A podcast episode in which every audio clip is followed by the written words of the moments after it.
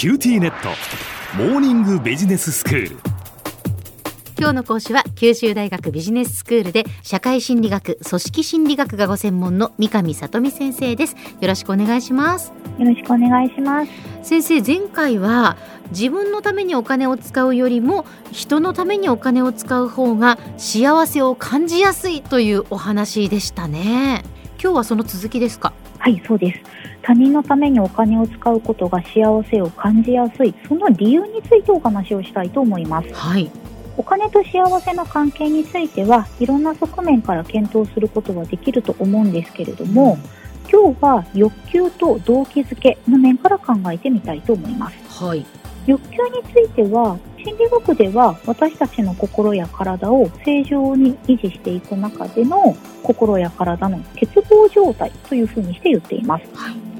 例えばお腹が空いたからご飯を食べたいというのは食欲になりますし眠たいというのは睡眠欲になります。ええで食欲とか睡眠欲というのは生命の維持に関わるものなので生理的欲求と呼んでいます。はいこの生理的欲求は生まれつきに私たちに備わっている欲求であると言われていてうん。欲求の段階で言うと基本的欲求とか一時的欲求とされています。なるほど。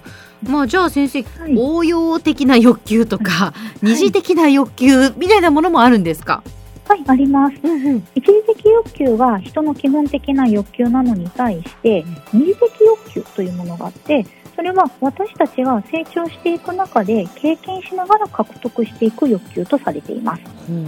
社会的欲求と呼んだりもします。この二次的欲求、どんなものがあると思いますか？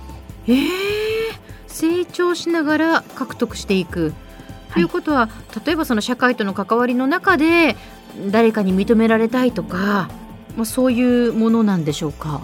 はい、そうです。その通りです。人の関係性というのは私たちが成長していく中でいろんな人と出会っていろんな経験をしながら誰々さんと何々したいという欲求を身につけていくわけなんですね。うんうんなので基本的なのからちょっと応用になって二次的欲求があの今話をしたものなんですけれどもええ今回のお話のお金の使い方と幸せに関連してきます。うんで今回はその社会的欲求について3つの欲求をご紹介したいと思います。その、まあ、社会的欲求つまり二次的欲求の中にも、まあ、いくつかまた欲求がこう分かれてるわけですね。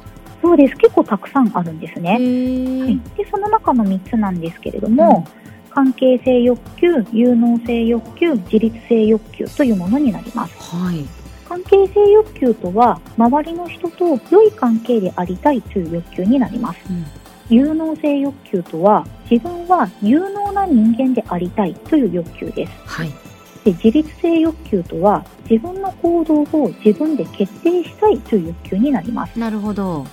でこの3つの欲求を含めて何々したいという欲求を感じてその欲求を満たそうと行動する状態を動機づけと呼んでいるんですけれども、うんこの動機づけは内発的動機づけと外発的動機づけに分けられますはい外発的動機づけというのは義務とか懲罰とか強制などによってもたらされる動機づけとされています。うん。例えばテストの日が近いから勉強するとか昇給を目指して仕事を頑張るとかっていうのはあくまで目標達成の手段となるんですね。ええええ。なのでテストが終わったら勉強することも終わりみたいな感じで目標が達成されてしまうと今までやってきた行動も長くは続きません。はい。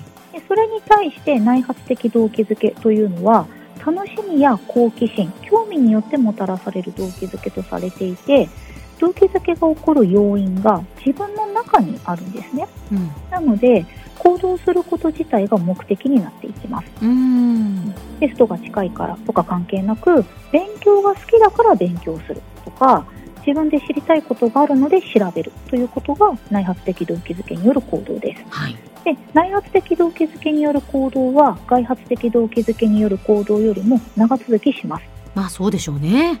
はい、うんうん。なので内発的動機づけによって欲求が満たされると幸福感も高まりやすくなるのではないかと思うんです。うーんということはですよ先生はいその人のためにお金を使うっていうのは、はい内発的動機づけによって起こるということになっていくんですか、そうですね。内発的動機づけによって起こる行動とすれば、ええ先ほどお話しした3つの欲求は満たされやすくなることになって、幸福感も高まりやすくなります。はい。まず、周りの人と良い関係でありたいという関係性欲求についてだと、うん例えば同僚の人にコーヒーをご馳走した場合、相手がありがとうと感謝をしてくれれば、相手との関係は悪くはないですよね。ですね。なので、この場合、関係性欲求は満たされます。はい。で、それで関係性欲求が満たされると、幸せは感じやすくなるというふうに言われます。うん。二つ目の自分は有能な人間でありたいという有能性欲求では、例えば災害が起こった地域に募金をしたとします。ええ募金をして災害地域の復興に私は役立っていると思えば有能性欲求は満たされます。はい。で3つ目の自分の行動を自分で決定したいという自律性欲求では自分で他人にお金を使おうと決めて行動すれば自律性欲求は満たされます。うん。ただ逆に欲求が満たされにくくなると幸福感は感じにくくなるとも考えられます。はい。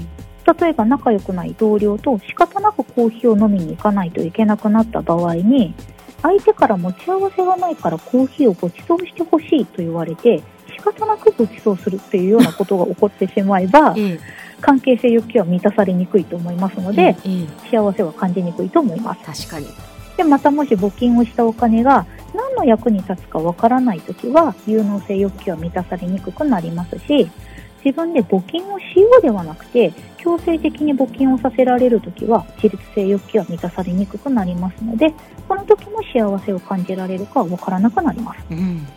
ということでお金の使い方と幸せについて何々したいという欲求から、まあ、考えることができるんじゃないかなと思います。はいちなみに他人のためにお金を使って幸せを感じるとその後も他人のためにお金を使いやすくなるという研究もあるそうです。うんでは先生、今日のまとめをお願いします。自分のためにお金を使うよりも他人のためにお金を使う方が幸せを感じやすいそうです。それはなぜなのか欲求と動機づけの面からお話をしました。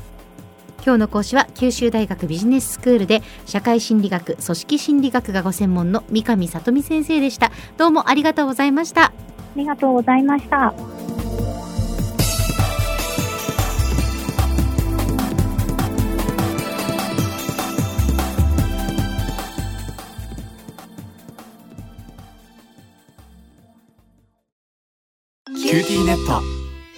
私を捨てて他に乗り換えるの？君は僕には高嶺の花すぎたんだ。それに彼女はありのままの俺をそのまま受け入れてくれるって。今お使いのスマホそのままで。